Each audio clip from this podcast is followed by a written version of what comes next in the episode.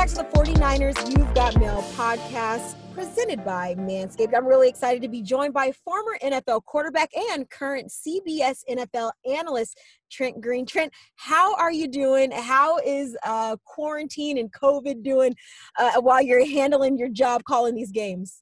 Well, it's it's definitely changed the the landscape of uh, of broadcasting. Uh, just like it's changed everything else in our in our world, um, it's uh, it's changed our routine. You know, I'm so used to uh, normally uh, as a broadcaster, you go into the home city on Friday, you go to the building, the complex, you watch practice, you meet with the coaches and players. You basically spend most of the day there with them, and and now everything's on Zoom. I'm, uh, you know, I won't travel until later on Friday. Um, we have to get there in time to get a COVID test. We have to get we have to get tested every Friday uh, at the hotel. Um, they have uh, windows of time that we can get that done. Uh, and then uh, and then Saturday we're basically quarantined to our hotel rooms, whereas we would normally go visit with the uh, the visiting team on Saturdays when they got to the hotel. Uh, none of that none of that happens anymore. So it, it, everything's done by Zoom, and uh, and then you go to the game, and and you know it's it's different broadcasting a game uh, without fans. That you know the fans in the stand stands make the experience. I tell people all the time pre COVID if you ever get a chance to to watch an NFL game live, uh, it's just a really cool experience. And uh, we try and do the best that we can with the broadcast part of it. And and obviously, I've been in TV and broadcasting for a long time, and there's a great uh, presentation that we can make um, from that from that standpoint. But I think just uh, the game day experience, which we try and convey through the broadcast, is something that's pretty special and unique. And and hopefully, we get back to that soon can't wait to get back to some type of normalcy. But you brought up fans and fans being in the stadium, fans being in the building. I think this Sunday will be the first time the 49ers outside of their game in New Orleans, but they have 40,000 fans in the stand. So I know these guys are probably anxious just to kind of hear some kind of crowd and have some kind of interaction.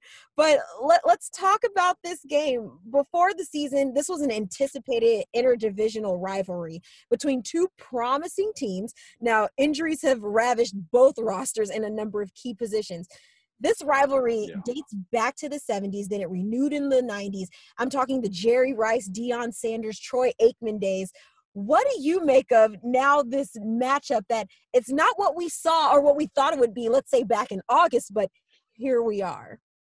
You know, it's this is two teams that have, have dealt with very similar uh, seasons. Uh, they've dealt with a lot of injuries. Both their starting quarterbacks are hurt. Uh, a number of key players on both sides are hurt. Uh, they haven't quite uh, had the season from a record standpoint that they thought they would have, and and they thought they would both be getting ready for the playoffs and, and making that playoff push. And uh, it just hasn't worked out that way. It's it's been an unusual year for a lot of teams because of uh, COVID and the protocols that you have to go through. Um, these two teams are no different. It's it's just uh, an ongoing challenge, and then you add to the fact that uh, that they're both dealing with some major injuries to uh, to key position players.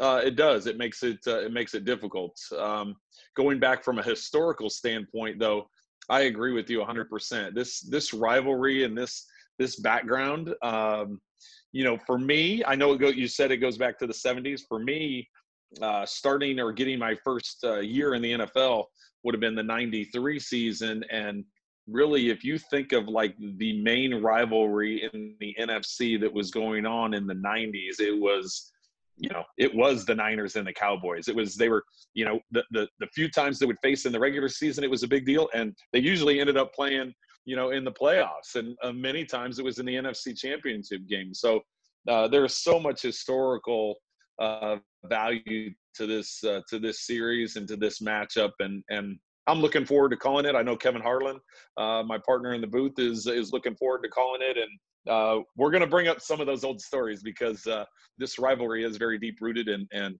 a lot of great talent and Hall of Famers on both sides. This podcast is sponsored by Manscaped, the official grooming partner of the 49ers. Try Manscaped and get 20% off and free shipping with code 49ers at manscaped.com. That's 49ers for 20% off at manscaped.com man, Hall of Famers galore. Deep rooted is the perfect way to describe this rivalry. But for those that are listening, believe it or not, Trent, and it still blows my mind when I think about this. If I'm not mistaken, all 16 NFC teams are somehow magically still in the running for the postseason. yes, I didn't. I didn't. I, I I I was wrong in saying they're both out of it and they're getting ready for the playoffs. They are both mathematically still right. alive. Um, but yeah, there's a there's a lot of things that have to happen for that. So uh, I know I know they're disappointed with how it's unfolded, but but yes, there's there is still a chance it might be grim, but many fans, especially 49ers fans, they've already set their attention to the draft. But let's look at this whole NFC picture. What has surprised you most this year? Uh, so, so the biggest thing that's that's probably surprised me out of the NFC is is uh, what's going on, you know, in the NFC East. Uh, the fact that we're this deep into the season and uh, and there's nobody that has a winning record. I, I don't think anybody would have thought that was going to be the case. Uh, I think the NFC was really shook up uh, in the offseason when when Tom Brady uh, jumped conferences, and and so that of course made the NFC South a uh, an area that that people were focusing on. Uh, the fact that the uh, uh, the 49ers represented the NFC in the Super Bowl a year ago. I, I, think that division is as strong, if not the strongest, in the NFC when you look at it from top to bottom.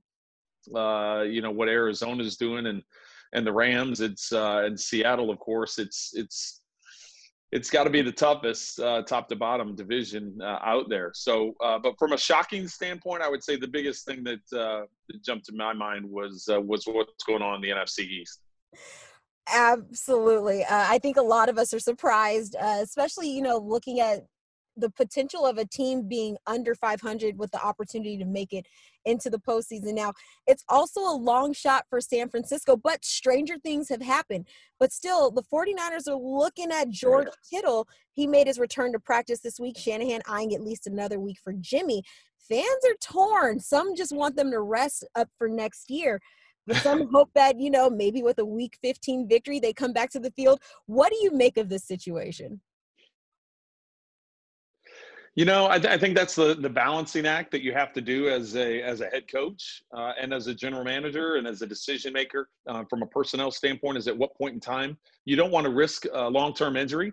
Uh, you don't want to uh, if either player comes back too soon, if they end up getting injured again, that it ultimately uh, causes them to have a, a, maybe a surgery in the off season or something that's going to affect preparing and getting ready for next year. But you also, from the mathematical standpoint, like we talked about, you don't want to completely give up on this season in terms of playing your star player. So I think the, the, the biggest decision for the 49ers will be if they think that George can come back and, and from everything I understand about his injury, it's a lot less severe than uh, than what Jimmy's dealing with. That uh, that if he can come back and knowing the type of person, the type of player that George Kittle is, he's he's going to do everything that he possibly can to get back on the field. And uh, as as far as Jimmy's concerned, um, I think because his injury was more severe, they're going to be they're going to be more cautious with it uh, in terms of uh, given the prospect of potentially re-injuring it uh, heading into the off season. Uh, if if that's ultimately the direction that they go, so uh, I just I just think there's that there's that fine line there. If you're a coach, trainer, team doctor, GM trying to make those decisions, um, you know, in terms of jeopardizing uh, potentially even next year. This podcast is sponsored by Manscaped, the official grooming partner of the 49ers. Try Manscaped and get 20% off and free shipping with code 49ers at manscaped.com. That's code 49ers for 20% off at manscaped.com. So, Trent, you are getting ready to head out to Dallas, so we can't keep you too long. But I've got one more for you. Being that you are a former NFL quarterback, well, both the 49ers and Cowboys are without their starting QBs. We just talked about Jimmy Garoppolo a little bit. Yeah. But Kyle Shanahan said, despite Nick Mullens' recent struggles, he plans to keep him under center in week 15. Now, as a former quarterback of 15 seasons, what have you made of Nick Mullens? Any takeaways from his stand in performance this year?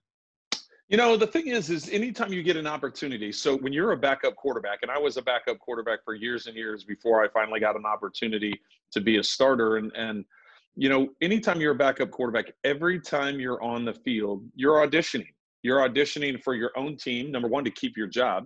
Uh, you're auditioning for other teams because if you do well enough and the team that you're on is solidified at the quarterback position, you're auditioning for other teams to potentially go somewhere else and be a starter there. So you have to take that approach. And, and everything I've learned about uh, about Nick this week is that uh, you know he's very detail oriented. He's very hardworking.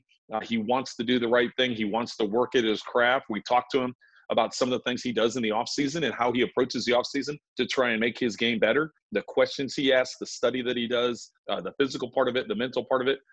So he's doing, you know, everything that you would want uh, a quarterback or, or a backup to try and do. Now, the other thing is getting it to transfer from meeting room, practice field, walkthroughs onto the game field. And I think we've seen flashes of that since he's been in there as the starter. And, and I think the biggest hurdle for him is to now get some consistency.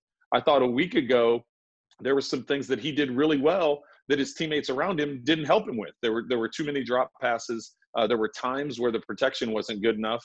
Uh, and then there were times where he just missed throws. So uh, an offensive unit all has to work together, quarterback being the, the main piece of that. Uh, but you all have to be on the same page and working in the same direction. And I think if he can get a level of consistency, then he's shown not only to himself but to his team and to potentially other teams that that he could be that guy that you lean on. Now the the talent is there. Uh, it's just you have to be consistent.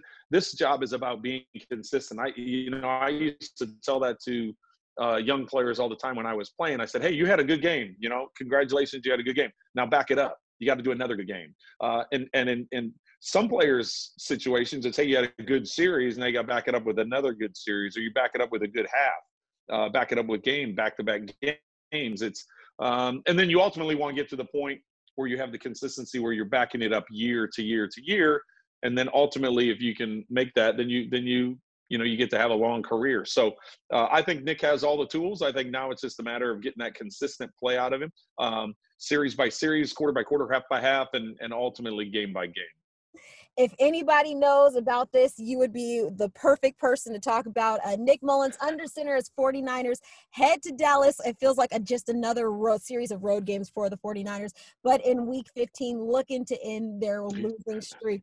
Uh, Trent, I appreciate you stopping by the You've Got Mail podcast. We can't wait to hear you uh, calling this game and also hearing those stories that you were talking about. We can't wait to hear about some of these NFL legends.